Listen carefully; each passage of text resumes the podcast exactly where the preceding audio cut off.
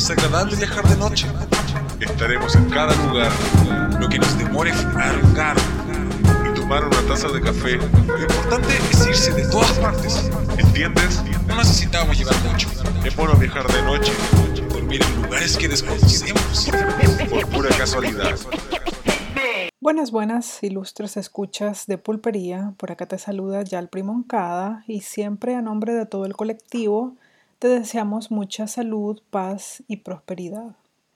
Posiblemente este episodio sea un poco más corto en comparación con los anteriores, ya que no tuvimos invitados especiales esta semana y solo escucharás mi melodiosa voz platicándote sobre los colores de la economía. En un momento entenderás a qué me refiero. Te aclaro que no soy economista ni tengo experiencia hablando sobre esto, es solo que hace algunos días me surgió una interrogante leyendo el título de un artículo, La economía azul.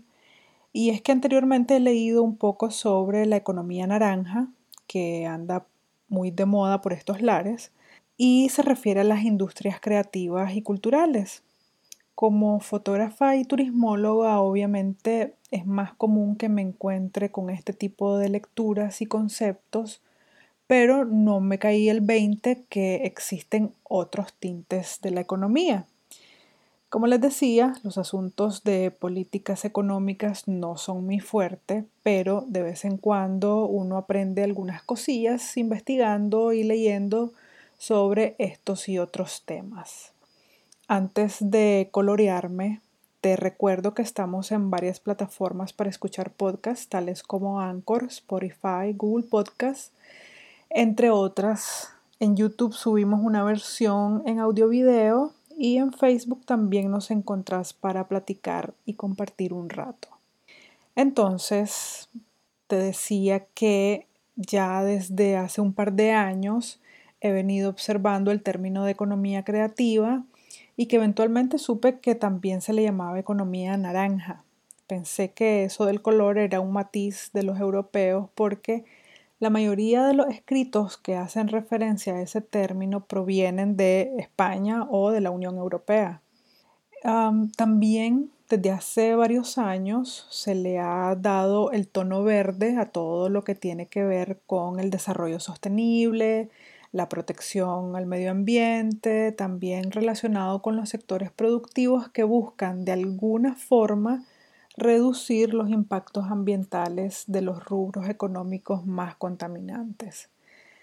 Pero no fue hasta hace poco cuando leí el título de, este artículo, La economía azul, que pensé que algo sucedía con las economías secuestrando los colores. Me fui a hacer la tarea y pues sí, efectivamente se han dado a la tarea de asignar colores o dividir por colores lo que tradicionalmente se analizaba desde un enfoque sectorial. Al parecer esto es una tendencia o una generación espontánea, como también le denominan, y aún no hay una base teórica ni documentación académica que aglutine o que sirva de referencia para estudiar esta nueva corriente. Nuevamente les aclaro que no soy economista ni pretendo hacer un análisis detallado sobre el tema. Más que nada me mueve la curiosidad de saber más sobre asuntos que de alguna o varias maneras no solo aportan a mi trabajo como escudriñadora del turismo, sino que también me permiten compartirte datos interesantes y que los tomes como una especie de cultura general. Entonces, ¿Qué onda con los colores en la economía? Desde la economía clásica hemos escuchado hablar de la división por sectores, o sea, el sector primario que, que, agrupa las actividades extractivas y de explotación directa de los recursos naturales, que también se le conoce como sector agropecuario. Luego el sector secundario se encarga de transformar las materias primas obtenidas del sector primario y este también es conocido como el sector industrial. Por último, el sector eh, terciario abarca los servicios y todas aquellas actividades que no producen mercancías, pero que son necesarias para las actividades económicas en general. Ahora, ¿quiénes, quienes han estudiado la nueva corriente, esta con enfoque de colores, afirman que se centra en agrupar las actividades económicas basándose en elementos comunes provenientes de diversas manifestaciones, más allá de lo sectorial. E incluso en cada sector de, los tradicionales pueden desarrollarse todos los colores de esta nueva tendencia económica. Una característica importante de esto es que viene a incentivar actividades y procesos no tradicionales que permiten formular políticas públicas dirigidas a nuevas formas de producción y generación de riqueza, permitiendo a la vez diseñar estrategias más eficientes para reducir la pobreza. Algo igualmente importante a señalar es que dentro de esta generación espontánea hay dos colores que tienen efectos negativos en las economías, la economía negra y la economía gris. Creo que te podés imaginar a qué se refiere la negra, pero bueno, más adelante estaré detallando sobre estas dos. Bien, ahora vamos al grano. Empecemos por el color rojo que, contrario a lo que podríamos creer los militantes y simpatizantes de las izquierdas, no tienen nada que ver con el proceso socialista o comunista. la economía roja es la que conocemos como capitalismo, aquella direccionada al consumismo, o sea, que lleva a los individuos a consumir sin pensar en las consecuencias. En algunos escritos que consulté se aprecia que los autores de estos le tienen bastante consideración al modelo capitalista y lo describen como el elemento dinamizador del crecimiento económico y romantizan con que éste cuida sus efectos con acciones y políticas públicas basadas en la economía azul, que explicaré a continuación cuál es esa economía, pero que básicamente expone la optimización de los recursos disponibles desde un modo sostenible. Quienes hemos vivido bajo los sistemas capitalistas más salvajes sabemos que dicha afirmación no puede estar más lejos de la realidad. Y bueno, se dice que la economía azul toma en cuenta el avance tecnológico sin dejar a un lado el cuidado del medio ambiente, busca maximizar el rendimiento de los recursos a través de la innovación para generar ingresos. Y aunque se basa en los principios de la economía verde, se diferencia en que el modelo verde trata de preservar el medio ambiente a un alto costo de inversión. Y el modelo azul propone responder a, las necesidades básicas utilizando recursos localmente disponibles. Creo que para muchos se hace atractiva esa propuesta de pasar de un sistema donde se decía que lo bueno es caro y lo malo económico, como por ejemplo vimos emerger las tiendas de productos orgánicos sin pesticidas, con procesos más amables, y eso por alguna razón lo hace más costoso. Con el modelo azul se podría decir que lo bueno es útil, es eficiente y asequible para todos, además de ser competitivo en el mercado. Se atribuye la invención y desarrollo de este término al economista belga Gunther Polly, quien considera a la economía verde como elitista por ofrecer productos ecológicos a un alto precio. Polly es autor del libro La economía azul, una de las pocas literaturas que existen sobre estas nuevas corrientes coloridas. Una opinión que leí sobre el concepto la considera como un híbrido entre la economía circular y parte de la economía del bien común. La primera por el, por el aprovechamiento de los residuos y la segunda por lo referente a la responsabilidad compartida. Ahora, haciendo referencia un poco más a la economía verde, sabemos que esta es la representativa de todo lo referente a, la sostenibilidad, la ecología, el medio ambiente, el cambio climático, la agricultura ecológica, las energías renovables, la gestión de residuos, entre otros temas. Este concepto nació oficialmente en la Conferencia de las Naciones Unidas sobre el Desarrollo Sostenible en Río de Janeiro en el año 2012. Y un aspecto positivo que se ha expuesto sobre esta economía es la capacidad para generar empleos, sobre todo en países europeos. Avanzando con otro modelo, entre las más recientes de la generación está la economía naranja, que también ya les había hablado un poco al inicio, un color relacionado a la felicidad, también conocida como economía creativa. Fue definida por el británico John Hawkins como aquella que comprende los sectores en los que el valor de sus bienes y servicios se fundamentan en la propiedad intelectual, o sea, la arquitectura, las artes visuales, artesanías, el cine, la investigación, la publicidad, videojuegos, entre otros. En otras palabras, se puede decir que son todos los negocios capaces de convertir conceptos creativos en bienes o servicios para el consumo. Así que este modelo representa una oportunidad para unir talentos, intercambiar ideas y crear un producto innovador de gran valor intelectual y, y aplicarlo en los países en vías de desarrollo.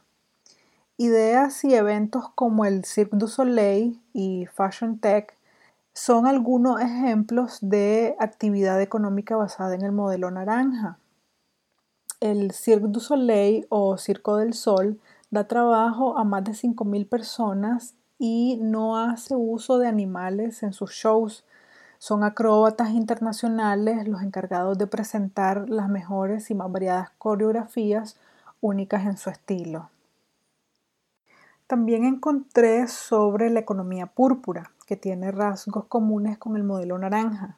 Se centra en las actividades culturales, pero se diferencia ya que propone la formulación de políticas públicas basadas en la cultura como eje de desarrollo sostenible es decir, em, propone incorporar la cultura al resto de la economía como una política transversal y no sectorial. Es de reciente creación y fue propuesta por expertos de la UNESCO y otras organizaciones internacionales en el año 2013. El color blanco también tiene su economía asignada y es la creada por jóvenes emprendedores de startups y negocios digitales. Algunas opiniones dicen que la banca y los sectores más tradicionales de la industria están en declive y mientras eso sucede, la economía blanca o digital continúa creciendo a ritmos exponenciales. Facebook, Google, Apple, Amazon, SpaceX son algunos ejemplos expuestos como los que marcan el rumbo de la nueva era. Sin duda, este modelo se fortaleció aún más a raíz de la crisis sanitaria del 2020, aunque no necesariamente las que lideran sean las mismas citadas anteriormente. La economía amarilla se basa en los productos de alta tecnología y de la ciencia, busca la tecnificación de los procesos productivos sin afectar la calidad de vida de la población. Se dice que es un área delicada ya que busca la reducción de costos y cuando el desarrollo se centra en los avances tecnológicos puede generar un desequilibrio y causar desempleo. Otro tono del arco iris, también conocida como mercado rosa, es la economía rosa que se ha generado alrededor de las comunidades LGBT. Cada vez más empresas se han especializado en satisfacer, en satisfacer las necesidades de esta comunidad o se han sumado al mercado ampliando la oferta. La comunidad LGBT ha incrementado fuertemente su poder adquisitivo y ha generado nuevos hábitos de consumo. Otra economía que está basada en un segmento poblacional es la economía plateada. Es una tendencia basada en el envejecimiento de la población. Se habla de un amplio catálogo de productos y servicios destinados al consumo de los adultos mayores. Sus necesidades y preferencias influyen en la oferta de casi todos los sectores, incluyendo la salud, el ocio, las finanzas, transporte, educación y el empleo. Al inicio te mencionaba que dentro de esta generación hay dos modelos que tienen efectos negativos, una, uno más que el otro, y es que la economía gris engloba aquellas actividades informales, todas de carácter legal, pero que están fuera del control del Estado. No pagan impuestos y no están sujetas a revisiones y verificaciones por parte de las autoridades. Sin embargo, estos trabajos generan entradas de dinero que representan el sustento de muchas familias día a día. Y como sabes, como sabemos, es más común ver este modelo en países en vías de desarrollo. Por otro lado, la economía negra o economía del crimen también genera beneficios económicos, pero son ilegales comprende el crimen organizado, el tráfico de drogas, la trata de personas, prostitución, lavado de capitales, entre otros. El estudio de este mercado es de fundamental interés puesto que lo que genera este tipo de actividades causa graves distorsiones en el engranaje económico de los países y tiene costos asociados al deterioro institucional, moral y social. Obviamente que la desigualdad de oportunidades hace que la población en peor situación vea al crimen más rentable que las actividades legales, pero también en muchos casos se ven amenazados y forzados a involucrarse en este.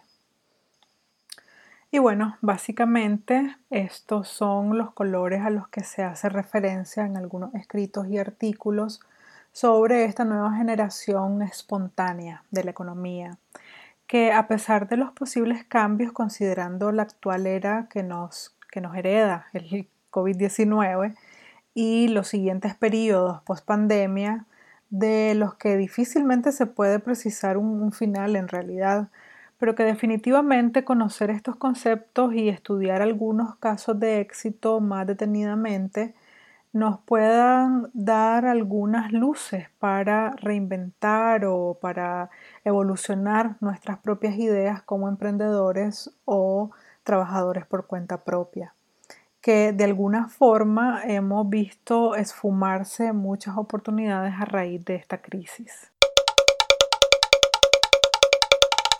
Espero que te haya sido de utilidad o de inspiración este tema Sería interesante saber tu opinión o si querés que en futuros episodios lo dediquemos a algún interés en particular.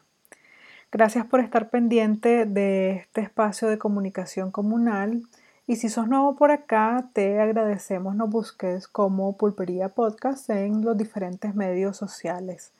Quizás nos está escuchando desde Spotify pero también estamos en otras plataformas para escuchar podcasts como Google Podcasts, Radio Public, entre otras. En, en, YouTube y Facebook también nos puedes encontrar, darnos mucho amor y dejarnos un mensajito. Esto es Pulpería, un podcast para todas, todos y todes sin exclusiones. Hasta la próxima, chao. Lengua seca de tanto pecar, boca seca de tanto hablar. Tengo la lengua seca, tengo la boca seca de tanto hablar y de cantar. Tengo la boca seca, tengo la lengua seca, dice va, vaca, y de cantar.